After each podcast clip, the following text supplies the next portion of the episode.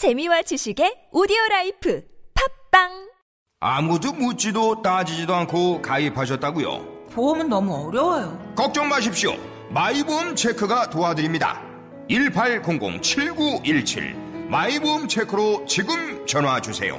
1800-7917 이미 가입한 보험이나 신규 보험도 가장 좋은 조건을 체크해서 찾아드립니다.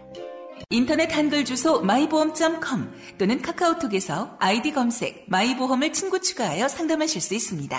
혈관 건강, 나이가 좌우한다? 문제는 구석구석 쌓여가는 나쁜 콜레스테롤 LDL. 그래서 혈관을 청소하는 좋은 콜레스테롤 HDL이 필요합니다. HDL은 올리고, LDL은 내리고. 높은 혈중 콜레스테롤 수치 개선에 도움을 주는 레이델 폴리코사놀 10. 이 광고는 건강기능식품 광고입니다. 야, 이 부장! 네가 부장이면 땅이야? 뭐뭐뭐뭐 저 인간 저건 저, 쟤 오늘도 술술 풀리고 안 먹고 회수 갔냐? 내일도 신체 상태로 출근하겠구만 아 아유 고려 생활 건강 술술 풀리고 음주전 한포가 당신을 지켜드립니다. 특허받은 천연 유래 성분 숙취 해소제 술술 풀리고를 은하계 최저가로 딴지마켓에서 만나보세요. 오빠 머리 숱이 엄청 풍성해졌는데? 그래? 혹시 퍼프 면적이 커서 빠르고 파워풀하게 머리를 풍성하게 만들어준다던 헤이브로 헤어 파워 쿠션을 써서 그런가? 뭐 뭐라고? 아니 압도적 코팅 원료로 두피를 보호하면서도 머릿속을 꼼꼼하게 채워주고 남자의 자신감도 같이 채워준다는 헤이브로 헤어 파워 쿠션을 썼거든 응? 헤이브로? 남자의 자신감 1분 안에 채우자 헤이브로 헤어 파워 쿠션 포털에서 헤이브로를 검색하세요 헤이브로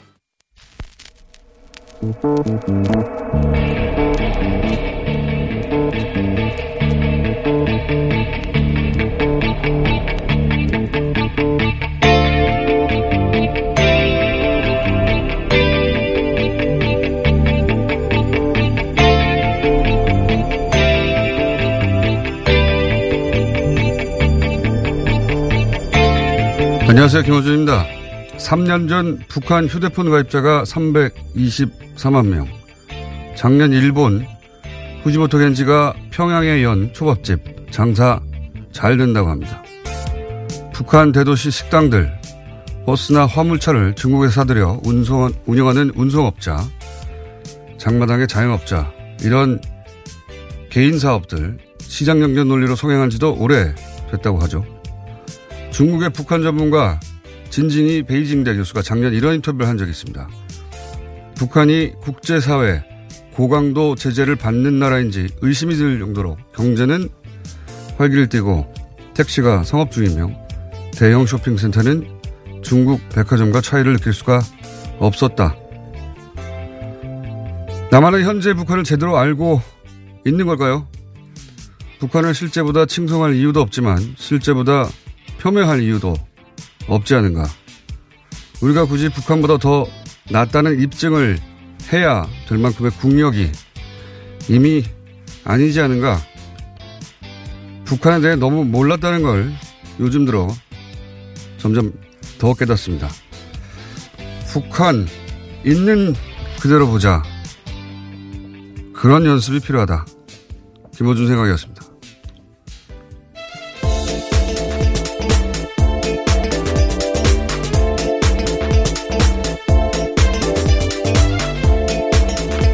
시사인의 김은지입니다. 북한에 대해서 잘 몰랐다. 예. 네, 대개가 그렇죠. 워낙 정보가 차단돼 있다 보니까요. 예. 어, 그동안 뭐 북한에 관해서 조금이라도 긍정적인 뉴스는 다, 이, 종북, 좌빨, 이렇게 불렸기 때문에, 어, 저도 매일매일 그런 생각을 하게 됩니다. 아, 이건 내가 실제 있는 그대로를 볼 정보도 없었고, 예. 정보가 있었다 손 치더라도 너무 숨어 있어가지고요. 제도 잘 몰랐다는 생각을 계속하게 되고, 예. 평양 공연과 관련한 그 관련 기사를 보면서도 그런 생각을 합니다. 예. 물론 뭐 북쪽도 최근 들어서 크게 변한 모습을 보여주고 있기도 하지만, 예. 근본적으로 정보가 너무 부족하고 제대로 된 판단을 못하고 있다는 생각을 계속 하게 돼요. 예. 평양 공연 있고 나서 이제 그 노동신문입니까? 거기. 네. 일면에 일... 커다랗게 사진이 실렸습니다. 거기에 뭐 그 걸그룹이 예, 찍혔다는 것도 아마 노동신문에 실린 최초의 어, 걸그룹이 아닐까 싶은데 그거보다 저는 더 인상적인 건 어, 김정은 위원장이 보통은 맨 앞에 있어요. 두드러지게. 근데 이 사진에는 뒷줄에 멤버 중에 한 사람인 것처럼 묻혀 있어요. 예. 하지만 뭐 워낙 덩치가 커서요. 묻혀 있다고 보기에는 힘든 사진인데요. 어쨌거나 두 번째 줄에 있다는 점은 굉장히 눈에 띕니다. 예. 제 말은 뭐냐면 두 번째 줄에 이렇게 서서 다른 사람들 뒤에 서서 찍는 사진은 안 실리거든요. 북한에서는. 항상 한가운데 맨 앞에 제일 눈에 띄게 찍히지. 근데 그거를 그렇게 찍고 나서 노동신문 일면에 실었어요. 이거 처음 있는 일입니다. 예. 어, 노동신문에 걸그룹 사진을 실었다는 것도 화제지만 더 중요한 거는 그 사진에 보면 그 김정은 위원장이 뒷줄에 예, 묻혀 있다. 예. 이런 사진은 찍어도 안, 안 씻거든요. 왜냐면 이제 권위가 떨어지잖아요. 예. 다른, 멤, 다른 사람들과 같은 어, 자리에 선다는 자체가 이것도 네. 굉장히 이례적인. 네, 예. 변화된 북한의 모습을 볼 수 있는 하나의 지표 같이 보입니다. 그리고 뭐 기자단이 그 공연장에 대부분 못 들어갔다는 거 아닙니까? 네, 네, 갑작스럽게 경호 문제 때문에요. 그런 상황이 생겼다라고 하는데 이에 대해서 사과까지 했습니다. 네, 뭐그 김정은 위원장이 갑자기 오는 바람에 어 소위 이제 통제하는 사람들이 2층을 못 가게 하라고 그랬는데 이제 아예 못 들어가게 어, 하라고 한 줄 알고 그런 일이 벌어졌다는 건데 과거에 보면 북한식 그 취재 관행, 뭐 중국도 마찬가지지만 사실은 취재 관행에서 보면 한국의 기자단은 이해할 수 없는 어 표현의 자유가 있는 나라에서 사실 이해하기 힘든 행동들이죠. 예. 그런데 예. 이제 거기다 대고 북한에서 사과했다는 거잖아요. 예. 네, 김영철 통전부장이요. 아예 직접적으로 사과했습니다. 취재 활동을 제약하고 자유로운 촬영을 하지 못하게 하는 건 잘못이다면서 북측 당국을 대표해서 사죄한다라는 식의 이야기를 했습니다. 사과하는 것 자체, 우리 기자단에 사과하는 것 자체도 본 적이 없지만 그 당사자가 김영철이라는 것도, 예. 이 정도급 인사가, 어, 남한에, 어, 고위직도 아니고 기자들에게 사과한 건 처음인 일이군요. 예. 이때까지 본 적이 없는 일들이 계속 벌어지고 있습니다. 예. 예. 그에 대한 또 사과의 의미로 남측 취재진이 북측에 평양에 본 풍경 찍어달라고, 찍게 해달라고 하자요. 이에 대해서 또 허락하기도 했습니다. 그러니까요. 저는 뭐 외교나 국제관계나 이렇게 복잡하게 돌아가는 어 국제 단위에서의 이야기뿐만 아니라 우리도 남한에서도 이게 북한에 대해서 제대로 알고 있는 건지 현실 있는 그대로의 북한을 파악하는 어, 뉴스도 보도가 당분간 많아야 되겠다는 생각을 하게 됩니다. 예. 저를 포함해서 잘 모르고 있었다. 자, 어, 북한 관련 소식은 여기까지 하고요. 자, 첫 번째 뉴스는 뭡니까? 오늘달을. 네, 검찰이 삼성의 노조와의 전략이 담긴 문건 6천 건을 확보했습니다. 이에 따라서 검찰이 삼성의 노조 파괴 공작에 대해서 본격 수사에 나서게 되는데요. 지난 2월 다스 소송비 대납 수사를 하면서 삼성그룹을 압수수색하는 과정에서 나오는 문건이라고 합니다. 현재 서울중앙지검 공공형사수사부가 삼성전자 압수수색 때 관련 내용이 담긴 외장하드를 확보해서 디지털 포렌식 작업을 벌이고 있다라고 하는데요. 지난달 27일부터 시작된 작업이 자료가 워낙 많아서 이번 주 까지 계속되고 있다라고 합니다. 삼성그룹 의 노조 파괴 공작은 지금까지 계속해서 나왔지만요. 삼성은 꾸준히 부인해 왔습니다. 2013년 2013년에는요. 심상정 의원실에서 노조 파괴 시나리오가 담긴 S그룹 노사 전략 문건 공개하기도 했었는데요. 이 또한 무혐의 처분한 적이 있습니다. 그때 왜냐하면 삼성이 만든 문건이 아니라고 부인했거든요. 근데 지금은 어, 삼성의 인사팀에서 바로 가져온 거니까 부인할 수가 없죠. 예.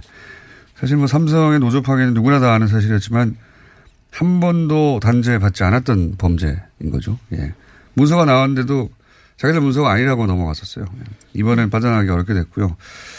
이 뉴스 관련해서 이것도 큰 뉴스고 이건 뭐 모든 언론이 다 다루고 있는데 제가 주목한 한 줄은 뭐냐면 이 인사팀 삼성전자 인사팀 외장하드 굳이 외장하드에 다룬 거죠. 예, 담은 거죠. 외장하드에 다스 자료가 나왔다는 겁니다. 예, 한 줄 딱 나왔는데 삼성 인사팀에 왜 다스 자료가 있습니까? 예, 단 한 장이라도 있으면 이상한 거예요. 예, 근데 그게 있었다는 거죠. 재밌습니다. 예. 어, 문호조 원칙, 뭐 원칙도 아니죠. 예. 어, 오너가 그렇게 하라고 했더니 불법인데 그걸 지키기 위해서 특히 사찰, 이 얘기 굉장히 많이 나섰죠. 예, 아주 오랫동안 그렇게 지속되어 왔다는 의혹을 받았었는데요. 이번에 그것을 뒷받침해주는 문건들이 나옵니다. 구체적인 내용들을 보면 내부적으로는 노조 설립을 초기에 와해한다라면서 대응 전략 짰는데요. 또 바깥에서는 노조 필요성조차 느끼지 못할 정도로 복지를 강화하고 있다라는 식으로 설명하고 있습니다. 네, 노조를 파괴해놓고 예, 밖에는 우리는 너무 복, 지가 좋아서 예, 노조가 스스로 결성될 필요를 내부자들이 못 느낀다. 예. 회사원들이 뭐 그런 식으로 선전을 했었죠. 근데 네. 그 방해를 하기 위해서 이 사찰이라는 표현이 등장하는데 예, 사찰 이건 국정원이 간첩 쫓아다니듯이 실제로 물리적으로 쫓아다니고 예, 노조를 설립하려는 사람들을 어, 사찰에서 보고하고 회유하고 또는 뭐 압박하고 하는 게 있었고 이게 일반적인 회사에서 어, 이렇게 못 하거든요. 네, 심지어 코드명도 있습니다. 노조 관계자들은 NJ라고 부르고요. 문제 직원은 MJ, 그리고 우군이라 여기는 가족 직원은 KJ라고 썼습니다. 뭐 대단한 코드인 줄 알았더니 NJ는 그냥 약자입니다. 노조예요. 예. 예. 문제 직원은 문제 MJ고요. 가족 직원은 KJ. 가족 KJ입니다. 예. 그 정도긴 한데 여하간 제가 보기에는 이 사찰 이 대목을 하면 또 하나의 큰 불법이 나올 것이다. 예. 네, 심지어 알바끼 노조도 대응했다라고 하고요. 노조에서 가입한 인원을 탈퇴시킨다는 의미로 그린화라는 표현도 썼다라고 합니다. 자, 어, 삼성이 최근 연속으로 군옥에 처하게 되는 상황입니다. 군옥스러운 상황이고요. 자, 다음 수는요? 네, 아까 북한 관련된 뉴스를 쭉 전해드려서요. 그러면 몇 가지만 전해드리겠습니다. 어제 평양에서는 또 남북 태권도단의 합동 공연이 열렸습니다. 두 차례 공연을 마친 남측 태권도 시범단은 예술단과 함께 오늘 밤에 귀국합니다. 그리고 이제 아시안 게임 때도 이번에 어, 올림픽 때 했던 것처럼 뭐 공동 입장이라고 추진한다고. 네, 오는 8월 달에 네. 있는데요. 인도네시아 자카르타에서 18차 아시안 게임이 열립니다. 이에 대해서 도종환 문화체육관광부 장관과 김일국 북한 체육, 체육상이 이에 대해서 합의했습니다. 이게 이제 뭐 어제도 얘기했지만 올림픽 때 이제 공동 입장 단일기 단일팀 굉장히 큰 논란이 있었잖아요. 근데 지금 되돌아보면 얼마나 불필요한 논란이었던가. 예. 큰 그림 안에서 보면 그것 때문에 그렇게까지 몇 날 며칠을 크게 떠들어댔어야 했는가. 어, 물론 뭐 공동 입장한다고 갑자기 북핵이 해결되지는 않죠. 근데 이제 요런 노력 하나하나 쌓여서 여기까지 온 거거든요. 네, 교류의 일환이 있기 때문에요. 자꾸 만나야지 또 네. 서로의 뜻도 알게 되고. 큰 그림 안에서 봐야 된다는 교훈을 얻게 됩니다. 네, 이런 일들은. 자, 북한 관련 소식 그렇고요. 자, 다음은요. 네, 오늘이 제주 4.3 사건 70주년입니다. 문재인 대통령은 오늘 제주로 가서 4.3 사건 70주년 추념사를 하게 되는데요. 역사에서 더 이상 이념의 문제로 희생당하는 국민이 없어야 한다라는 메시지를 담았다라고 합니다. 또 국가의 잘못으로 인해서 피해자 및 유족의 배보상에 대한 국가의 책임도 강조할 것으로 보이는데요. 대통령이 강한 것은 12년 만이다라고 합니다. 이게 4.3 너무 오래된 일이라 4.3에 대해서 이제 아시는 분도 있고 너무 오래된 사건이라 관심이 없는 분들도 있겠지만 본질은 간단하거든요. 미 군정이 이제 남한에서 단독으로 신탁하고자 하는 걸 반대하는 사람들이 그때 있었어요, 실제. 그게 이제 이념과 무관하게, 어, 어렵게 해방이 됐는데 이렇게 되면 분단이 고착화되는 거 아니냐. 예, 상식적인 수준에서 다들 그렇게 얘기하는 사람들이 있었고, 실제 남한만 단독으로 선거를 해서 미군정 받아들이자라고 하는 사람들만큼이나 그렇지 않은 사람들 많았거든요. 근데 이제 미 군정이 뒤에서 최소한 최소한 방조하면서 당시 이제 일제에 부역했던 세력들이 미 군정에 충성해서 자기 입지 세우고 살아남으려고 요 반대하는 사람 전체를 다 빨갱이라고 몰아 세운 겁니다. 네, 상당수의 민간인들이 희생됐습니다. 그래서 그 중에 뭐 실제 이념을 경도둔 사람들도 있었겠지만 뭐 어디나 마찬가지지만 그런 사람들은 있 겠지만 그 외에 수만 명의 일반 양민들이 같이 학살되는 사건이거든요. 학살당한. 예. 그 어려운 사건이 아닌데 그때 이게 아니 빨갱이 빨갱이들 사냥을 한 건데 뭐가 잘못이냐라고 하는 사람들이 지금도 남아 있죠.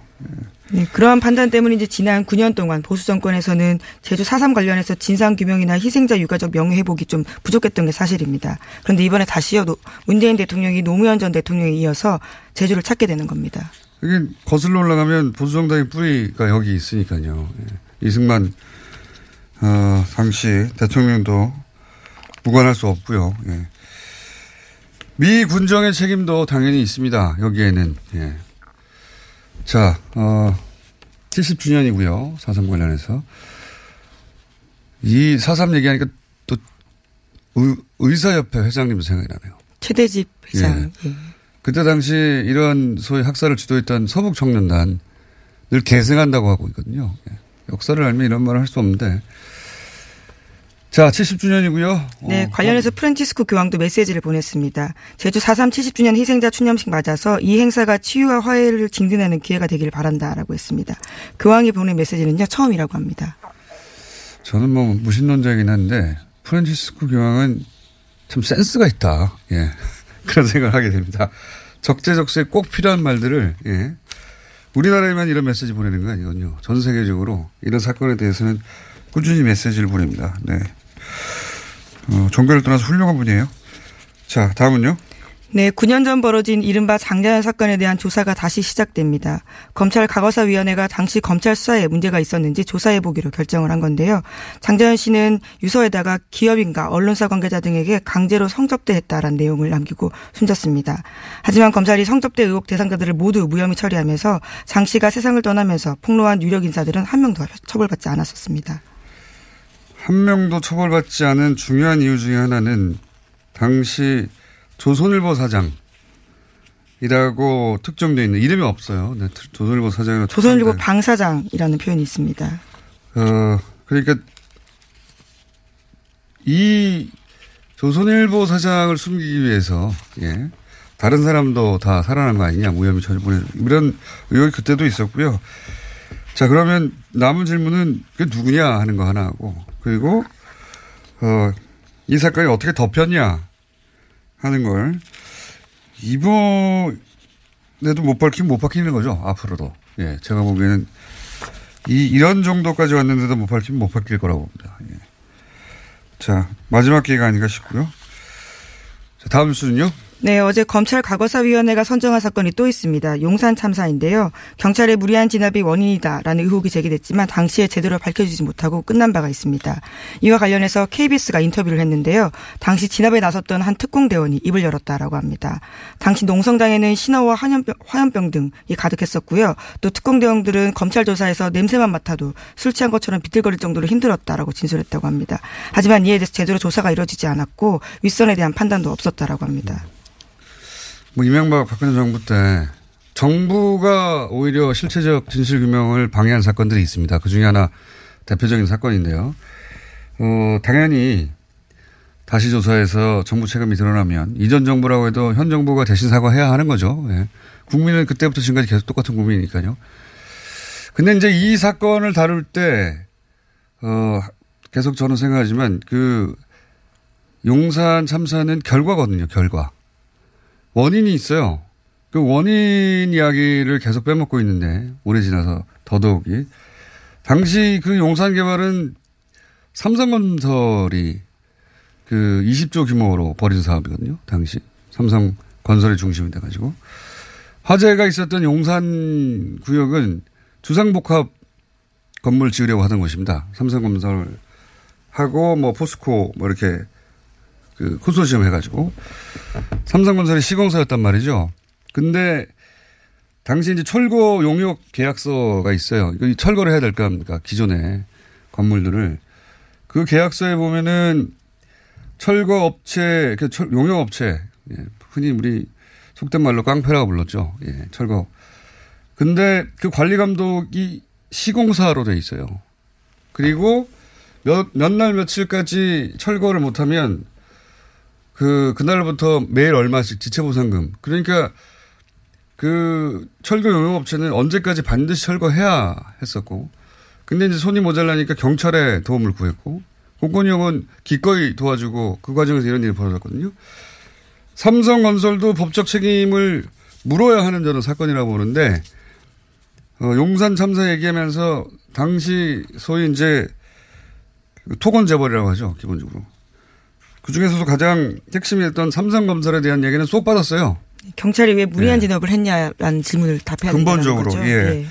근본적으로 왜 경찰이 이렇게까지 했는가 누가 지시했고 그 지시한 사람은 왜 이렇게까지 하도록 어 압력을 받았는가 압박을 받았는가 누구냐 거슬러 올라가면 삼성건설의 법적 책임 혹은 뭐 최소한 도의적 책임은 없는가 삼성건설이 이거 관련해 가지고 사과한 적 있습니까 없어요.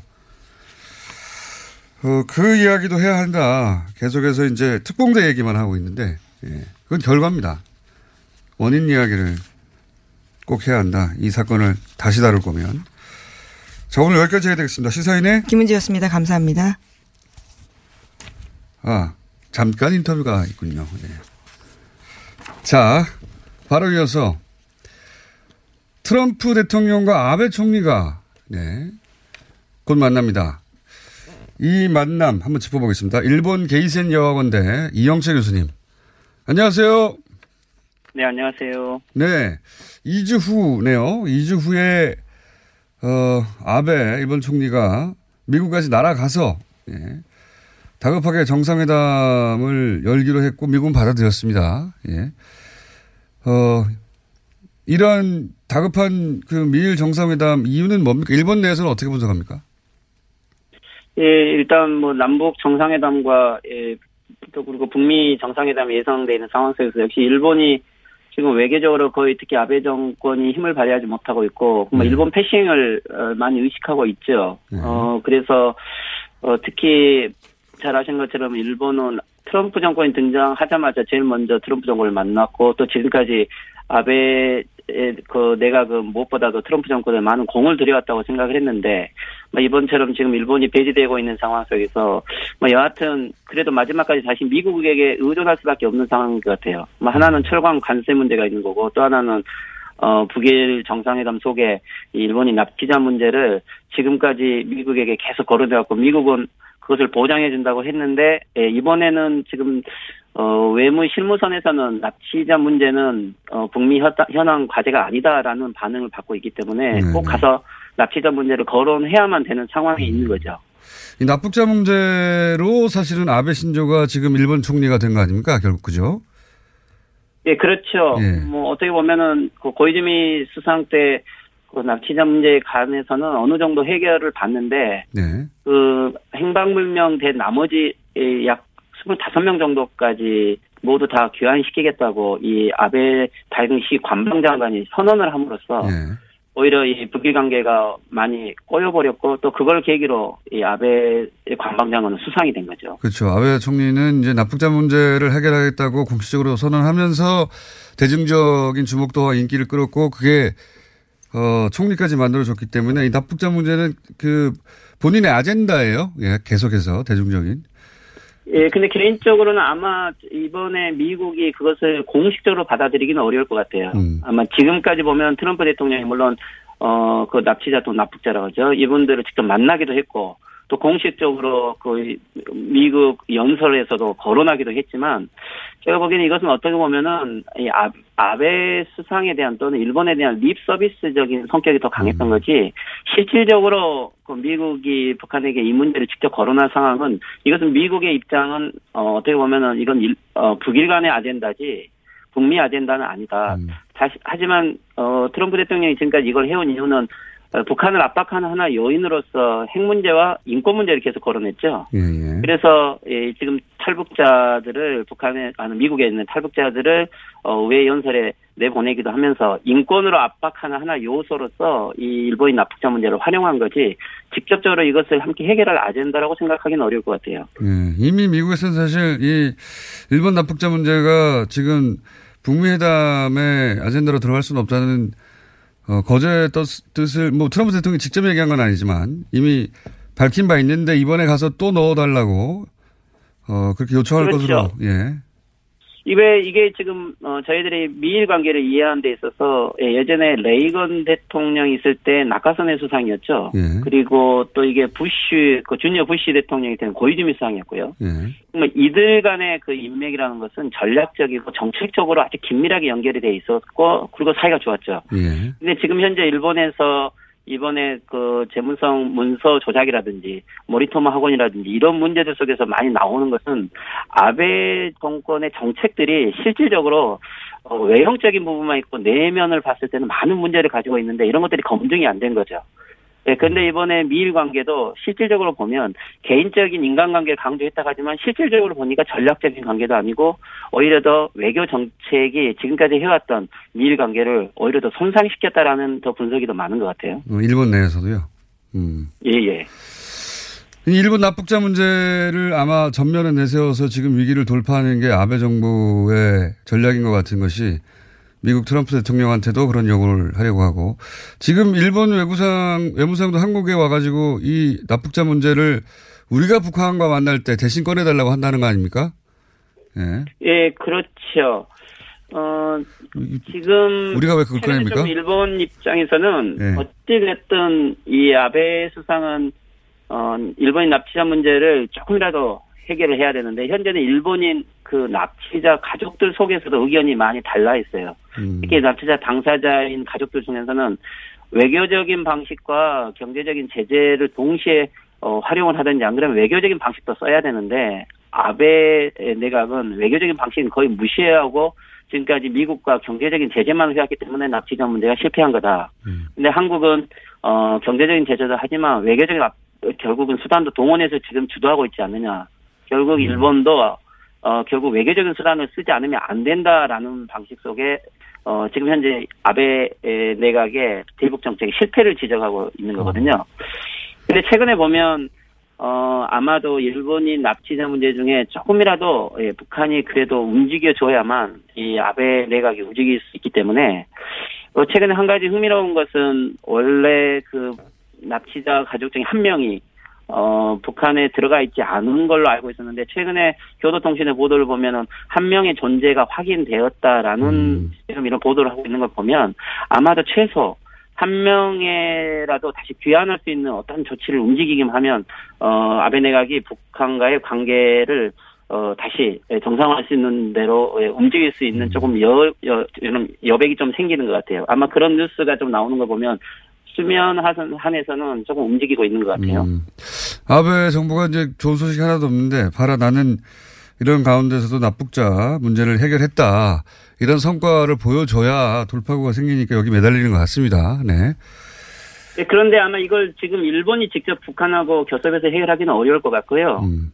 예, 그래서 이제 한국에 만약에 그 이게 북일 관계가 이 남북 정상회담과 이 북미 정상회담 그리고 북핵 문제 해결에 도움이 된다고 했을 때 특히 북일 관계 정상화는 많은 도움이 되죠. 일본이 역시 경제적인 지원을 하지 않으면 어, 북한에게 실질적으로 대량의 돈을 지원할 수 있는 나라는 없어요. 미국은 어, 평화. 체제는 보장해 줄지 모르지만 경제적인 어, 지원을 할 수 없고 우리는 또 경제적인 여력에 한계가 있죠. 어떤 있어도 이 식민지 배상 문제에 대한 경제적인 지원으로 미 일본의 지원이 없이 북한이 정상화되기는 어렵기 때문에 어, 일본이 조금이라도 움직여주기 위해서는 아마도 이 한국이 남북 정상회담 속에서 수면 하에서도 일본에게 최소한의 예, 북한이 어떠한 제2의 조치를 즉 한 명이라도 다시 귀환시킬 수 있는 어떤 조치를 설득해 가는 것이 오히려 어 일본이 움직여지기 편할 것이고 한국의 외교력이 더 드러나는 거겠죠.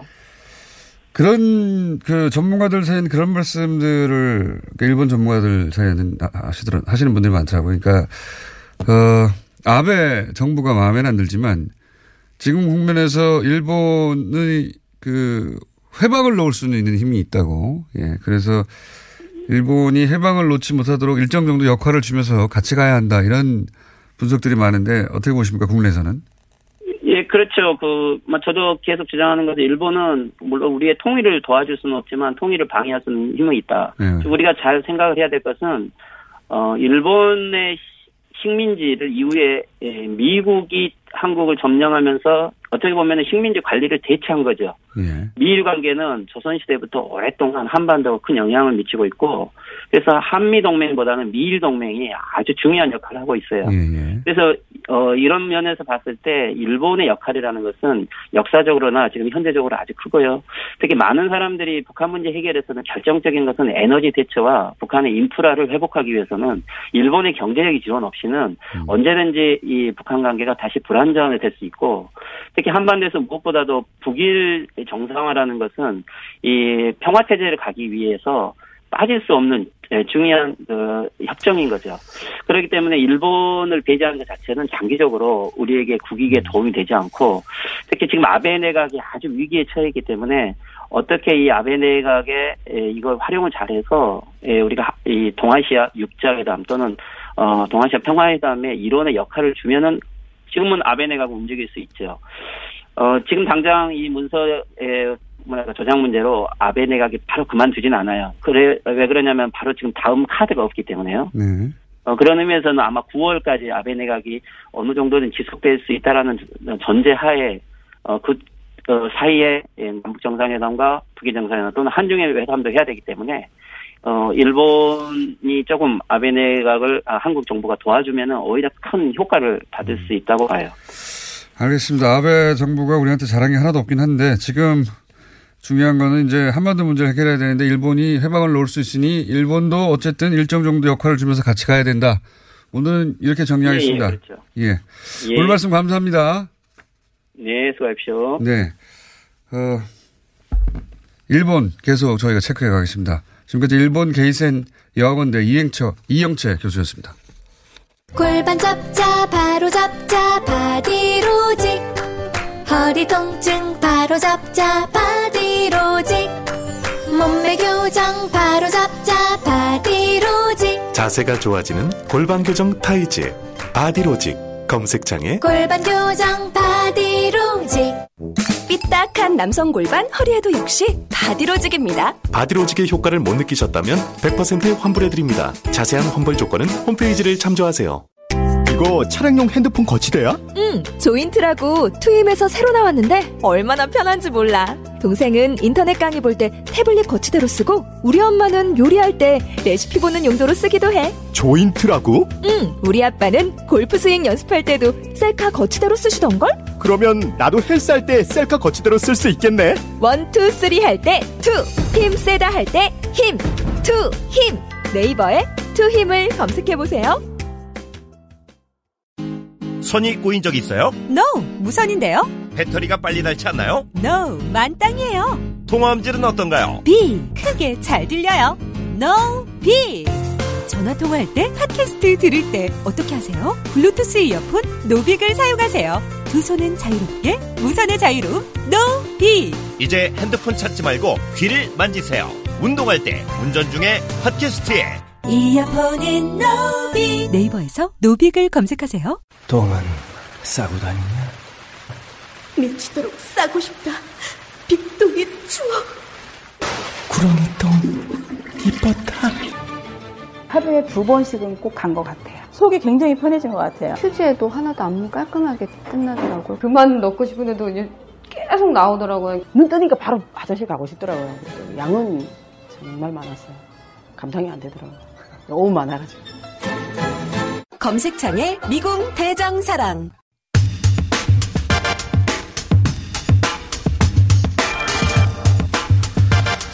지방선거 점점 윤가지, 윤곽이 드러나고 있습니다. 해서 간만에 마련했습니다. 덩치. 덩치 뭐라고 불렀죠, 저희가? 예. 매치. 네네. 덩치 매치요? 네네. 예. 덩치, 네. 박시영 민주코리아 부대표 나오셨습니다. 네, 반갑습니다. 박시영입니다. 네. 배종찬 리서치 앤 리서치 본부장 나오셨습니다. 안녕하십니까. 덩치 예. 배종찬입니다. 네. 네네. 화면을 보면 확실히 큰 덩치들이 앉아 있습니다. 네. 자, 이 지방선거 변수들 한번 짚어보겠습니다. 뭐가 변수가 될 것인가? 과연 변수가 되느냐 안 되느냐? 된다면 얼마나 되느냐? 예. 생각과는 다르게 여론 전문가들이 보기엔 그건 변수가 안 된다. 뭐.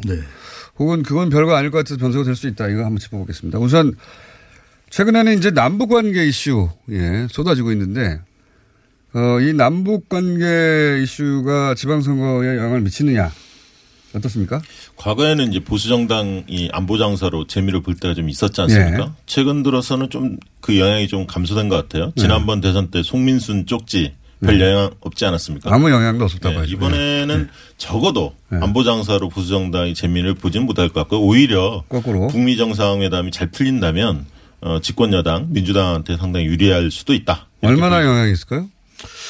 선거에 미치는 영향은 뭐 크지는 않은데 네. 지금 선거에서 중요한 것이 대통령 지지율이거든요. 대통령의 네. 후광 효과를 볼 수 있는데 이 남북 관계가 오히려 긍정적인 평가를 받으면서 대통령의 지지율이 이 거의 70% 내외로 유지가 되고 있다는 그렇죠. 겁니다. 박수권. 이게 긍정적인 영향을 줄 수 있는 것이죠. 음. 말 그대로 지금의 이 북한 발 이 뉴스들을 보면은 상당히 지금은 여당에 대해서는 긍정적인 소식으로 긍정적인 음. 영향으로 흘러가고 있다. 지금 또 남한 예술단이 북한에 가서 공연을 하고 있지 않습니까? 네. 지금 많은 사람들이 지금 관심을 가지고 있기 때문에 오히려 지방선거에 대해서는 별다른 관심을 가지고 있지 않은 점. 네. 이 점도 지금의 국면이 계속 유지되는 그런 현상을 또 연결되는 음. 간접. 효과가 있을 네. 것이다. 특히 이른바 레드벨벳 효과. 레드벨벳. 네, 지금 레드벨벳에 다 주목을 하고 있거든요.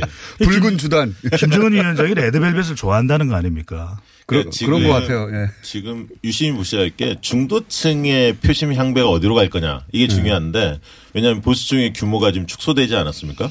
중도층들이 진보층하고 거의 동조화되어 있거든요. 모든 사안에 대해서 특히 이 안보 문제도 마찬가지로 중도층들이 보수층보다는 진보층 민주당 집권 여당에 동조를 하고 있기 때문에 제가 볼 때는 이 국면 자체가 어 자유한국당 입장으로서는 굉장히 곤혹스러운 상황이 놓여 놓일 수 있다. 판을 유리하게 만드는 데 영향을 미친다는 거죠. 네, 직접적인 변수가 된다기보다는. 그러니까 예. 선거 때 보면은 보다 더 많은 영향을 또 민감한 영향을 있는 건 주로 민생 이슈였습니다. 예. 이 공장장께서 잘 기억하시면 2010년 보면 무상급식 컸죠. 예. 예. 2010년에 천안함 이 폭침도 사고도 있었는데 오히려 무상급식이 더 큰 영향을 줬거든요. 네, 사람들이 가장, 가장 큰 사람들이 거는 그때는 네. 노무현 대통령 서거 1주년이 상당히 컸습니다. 그것도 영향이 결집의 계기가 그렇죠. 됐죠. 네, 네. 네. 자, 그래서 이 남북 관계 이슈는 그게 결정적으로 선거에 영향을 미친다기보다는 판을 유리하게 만들 것이다. 네. 현 여당의 대통령 지지율을 지탱시킴으로써 예. 그런 정도로 해석하시면 될 것 같고 개헌은 어떻습니까? 과거에는 개헌하면 모든 게 이슈가 다 빨려 들어간다고 그랬는데 이번에는 안 그런 것 같아요. 이제 정치권의 블랙홀은 되는데 예.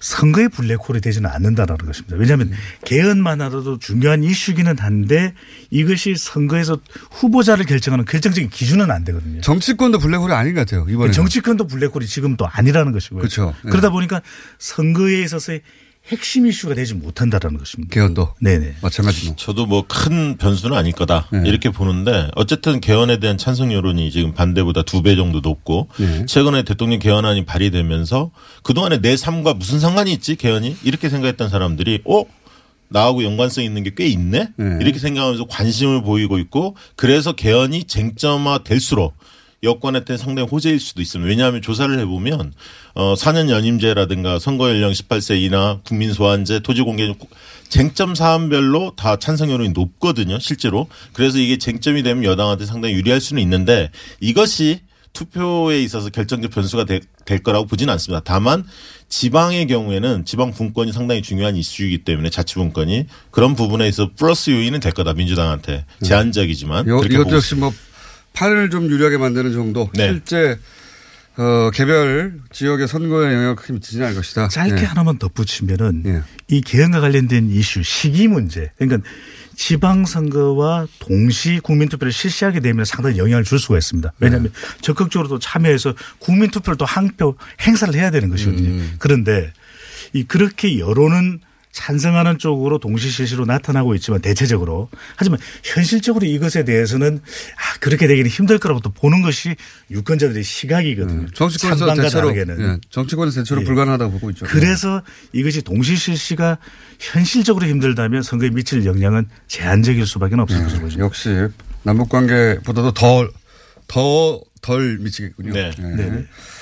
그런 정도고요. 어, 정치권에서는 뭐 큰 이슈 보통은 개헌하면 모든 이슈를 다 빨아내는데 이번에는 뭐 어, 전혀 그런 것 같지 않습니다. 개헌 뉴스가 다른 뉴스에 다 묻히고 있어요. 예, 남북 관계 이게 더 빅 이슈로 떠올라서요. 그러니까 예. 이게 보면 선거에서 보면 사람이 중요하거든요.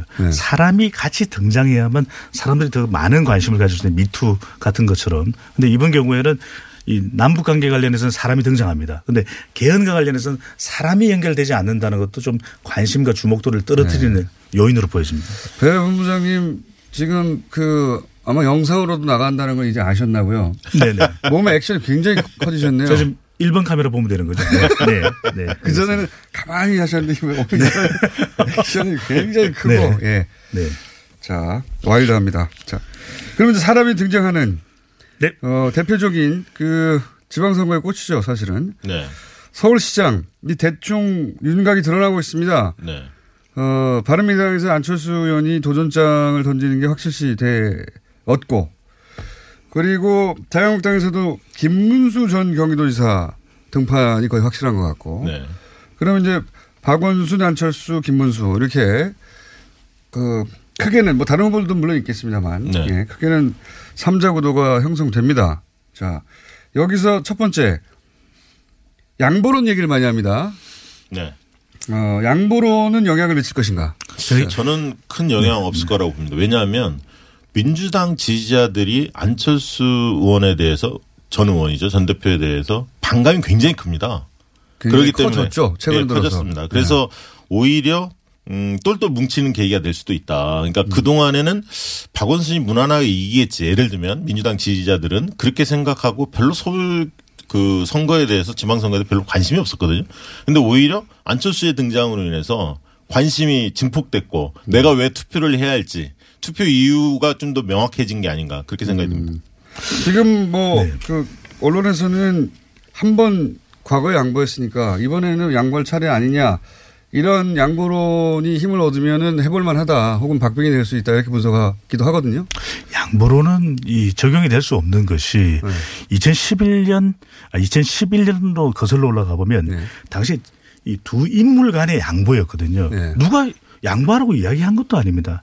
그러니까 선거에서는 개별적으로 유권자들이 선택을 하는 것으로 가, 는 것이지 선택의 문제이지 유권자들에게 물어보면 이전 선거에서 누가 양보했느냐 또는 이전 선거에서 누가 문제가 있었냐면 별다른 의미 부여를 안 하는 것이거든요. 유권자 마음에 쌓인 마음의 빚이 아니다 이게. 바로 그렇습니다. 그러니까 이게 유권자의 양보라면은 그렇게 작동될 수 있는데 지금처럼 사람 간의 양보에 대해서는 유권자들은 연결돼서 작동되지는 않는다라는 것인데 그럼에도 불구하고 오히려 역효과가 날 거라는 분석 어떻게 보십니까? 그런 현상도 있을 수는 있습니다. 하지만 한편으로는 이 이제 세 번째 도전하는 박원순 시장에 대한 피로감은 있거든요. 또 다른 인물이 서울시장 후보로 더불어민주당에서 나온다고 하더라도 서울시장은 또 대통령 선거만큼 그냥 관심도가 높습니다. 그러다 보면 대선에 출마했던 안철수 전 대표가 등장하게 되면 사람들이 일단은 선택에 대한 이 긴장감을 또 즐기는 것이거든요. 주목도가 좀 올라가죠. 그러다 보면 이 후보가 아니면 저 후보. 그러니까 또 이념적으로 나뉘어질 가능성도 배제할 수가 없습니다. 왜냐하면 자유한국당 후보가 아주 강력한 후보가 나오면 또 이것이 이 삼자 구도로 분열이 되겠지만 보수 진영에서 하지만 또 이게 1대1 대결 구도가 될 경우에 지금 나오는 여론조사를 분석해 보더라도 상당히 경쟁 구도는 만들어질 수 있다. 이런 그러니까 분석도 가능합니다. 기존의 대선 득표율을 보면 서울에서 문재인과 심상정 얻은 표가 50%고요. 그다음에 홍준표, 안철수, 유승민 합치면 50% 정도 됩니다. 특히 이제 그 안철수하고 유승민 합치면 30% 정도가 되거든요. 따라서 이제 안철수 후보는 그 30%는 기본적으로 묶고 가겠다. 그리고 자유한국당 지지층 중에 일부를 흡수하면 35, 40까지도 도달할 수 있다. 내심 이렇게 기대할 텐데 문제는 대선 과정 이후와 그리고 국민의당 분당 과정에서 안철수 대표 이미지가 굉장히 추락했다는 겁니다. 진정성이 훼손됐고 독선적인 지지층 혹은 중, 예, 독선적 이미지가 강화되다 보니까 기존 안철수 지지층 중에 이탈한 사람들이 꽤 있거든요. 그리고 아까 말씀 올렸지만 문재인 지지층, 민주당 지지층한테 안철수 어, 전 대표에 대한 반감이 굉장히 커져 있기 때문에 오히려 어, 안철수 어, 전 대표가 30%를 돌파하기가 만만치 않다. 그럼 결국 변수는 막판 연대 변수가 있는 거다. 김문수. 예. 김, 그러면 지금 변수가 되는 거는 변수가 된다고 보시는 것은 지금 삼자 구도에서는 어, 판 전체가 흔들릴 가능성은 낮다고 보시는데 네. 만약에 막판에 어, 중도 보수라고 표현하죠 일단 중도 보수 후보 정도로 이제 인식되는 안철수 어, 잠재 후보 아직은 출- 출마 안 했으니까 그리고 김문수 어, 잠재 후보 이 두 분이 만약에 어떤 식으로든 연대를 한다 단일을 한다 그러면 1대1 구도가 되는데 그게 변수가 될 수 있다? 네, 예를 들면 제가 한 말씀 드리면 근데? 저는 크지가 않- 않은 것이 네. 우리가 이 코너를 통해서 지난번에도 말씀드렸듯이 유권자들이 일치해줘야 되는 것이거든요. 네. 유권자들이 자연스럽게 단일화의 과정에 참여를 해줘야 되는데 문제는 뭐냐면 지금 이야기될 수 있는 김문수 전 경기지사의 경우에도 과연 이 사람을 보수를 대변할 수 있는 인물로 안철수 전 대표가 출마할 경우 지지할 사람들이 여기 지지를 해주겠냐라는 것이거든요. 지금 어느새 친박 인사가 되어 있습니다. 그렇습니다. 그렇게 지사는. 네. 너무 성향이 뚜렷하게 나누어지기 때문에 실질적으로 이런 유권자들의 이 단일화 또 연대하는 형태로 이어지기 힘들 뿐 아니라 만약에 이 경우에 단일화에 응할 경우 서울에는 또 25개 구청장이 있습니다. 네. 광역단체장이 출마하지 않으면 이들 후보들이 사실은 정말 일종의 미아가 돼버리는 것이거든요. 네. 이번 선거에서 미아가 되는 것입니다. 그렇다면 기초단체장으로 출마하는 사람들까지 생각하고 또 정당 투표도 하는 마당이기 때문에 자유한국당 후보가 물러설 수는 없다. 현실적인 단일화라는 것은 아주 어려울 걸로 보입니다. 아니, 그러니까 그 가능성 저는 50대 50으로 보는데 좀 흐름을 좀 지켜봐야 아, 할것 50대 같습니다. 50까지 보십니까? 네, 왜냐하면 어, 이런 게 있습니다. 지금 홍준표 대표가 김문수 그전 지사죠. 지사를 어, 공천하려고 하는 흐름의 배경에는 저는 이렇게 봅니다. 첫 번째 이유는 어쨌든 행정 경험을 갖췄고요.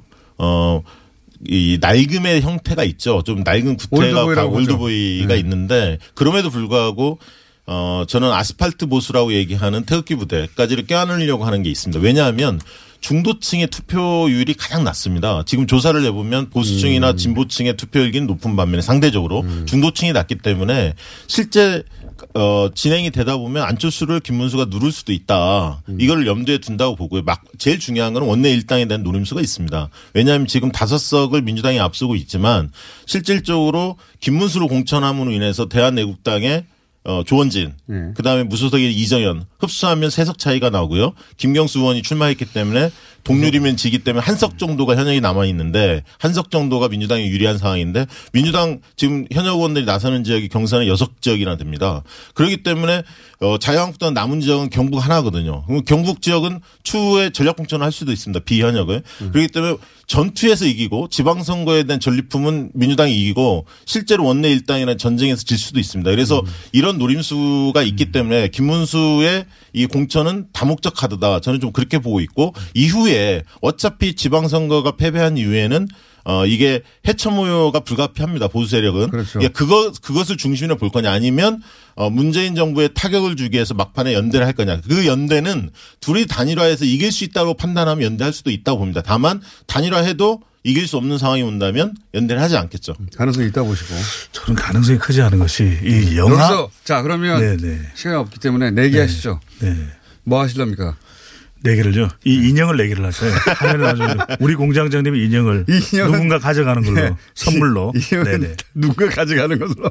아니 근데 제가 그- 거듭 말씀드립니다만 네. 우리 시간도 많지 않은데 이 유권자들이 단일화하는 것이 중요한 것이고 이제는 후보들이 단일화했다고 해서 유권자들이 따라가지 거죠. 않는다라는 것입니다. 시대가 변했다. 예, 예. 예. 요새는 가자 하더라도 함께 갈 수 있어야 가는 것이고 아니 영화 올드보이는 낭만적이죠. 7시 그런데 54분 기준으로 예. 영상을 보시는 분들은 배정찬 본부장의 가자 포즈를 한번 찾아보시기 바랍니다. 54분 지점을 좀 꼭, 네, 클릭해 주십시오. 네. 자, 오늘 재밌는데 그 오랜만에 오셔가지고 굉장히 재밌게 해주시는데 네. 시간이 다 돼가요? 아, 1분 1분 40초인데 자 그러면은 남은 변수가 뭡니까? 오늘 변수를 한번 따져보자는 건데요. 저는 일단 투표율 변수가 하나 있다고 봅니다. 투표율. 그러니까 두 가지 견해가 존재하거든요. 젊은 층들의 투표율이 좀 떨어진다. 왜? 민주당이 이길 것 같은데 굳이 투표해도 되느냐 네. 이런 생각 그리고 가상화폐 때문에 일부 실망한 층들이 있습니다. 그다음 또 한 층에서는 보수층에서 또 투표율이 상당히 떨어져 있습니다. 왜 그러냐면 이 판의 보수들이 다 망해야 한다. 자유한국당이 오히려 망해야 보- 새로운 보수가 형성될 수 있다. 이렇게 보는 분들도 있거든요. 그래서 투표율 분수가 가장 가장 클 것 같다. 음. 양쪽 모두 그 투표율이 좀 떨어지는 편이니까. 왜냐하면 지금 선거율이 음. 아- 오르지 않고 있거든요. 저는 마지막 변수는 변수가 없다는 게 변수인데요. 네, 그게 변수인데. 근데 문제는 뭐냐면 투표율도 더 이상 아니라는 게 과거처럼 50대 이상이 아주 기계적으로 보수 후보를 찍는 경우는 투표율이 중요했습니다. 하지만 지금은 50대의 경우에도 오히려 보수 후보를 안 찍는다라는 것이거든요. 그렇다면 이제는 연령대로 구분하는 것은 너무 이 기계적이다라고. 보여지고 또 근데 지금 중요한 것은 저는 오히려 지금 선거가 깜깜이가 되어가고 있거든요. 심지어는 교육하면 누군지도 모릅니다. 후보들이. 그다음에 이럴 때 중요한 것이 저는 오히려 다른 것보다 짧은 그 선거운동 기간 동안에 후보들과 관련된 돌발 변수. 음, 후보 개인이 뭐 어떤 구설수. 그렇습니다. 구설수에 구설수. 오르는 사건들. 근데 문제는 그것을 검증하고 확인할 수 있는 시간조차 없는 가운데 흘러가 버린다는 거죠. 보통 그렇게 터지죠. 예. 네. 그래서 저는 이번 지방선거의 경우에는 깜깜이로 흘러가고 있기 때문에 그 현상이 어느 선거보다 더 커질 수 있을 개인 것으로 스캔들이 보여집니다. 문제될 것이다. 개인 스캔들입니다. 스캔들 선거. 근데 네. 지금 안철수, 김문수가 드- 등장했기 때문에 저는 문재인 정부에 대한 중간평가 성격이 훨씬 강화됐다. 음. 오히려 그것이 야당한테는 악재가 박시영 될 거다. 부대표, 배종찬 네. 본부장이었습니다. 곧 다시 모시겠습니다. 감사합니다. 감사합니다. 네,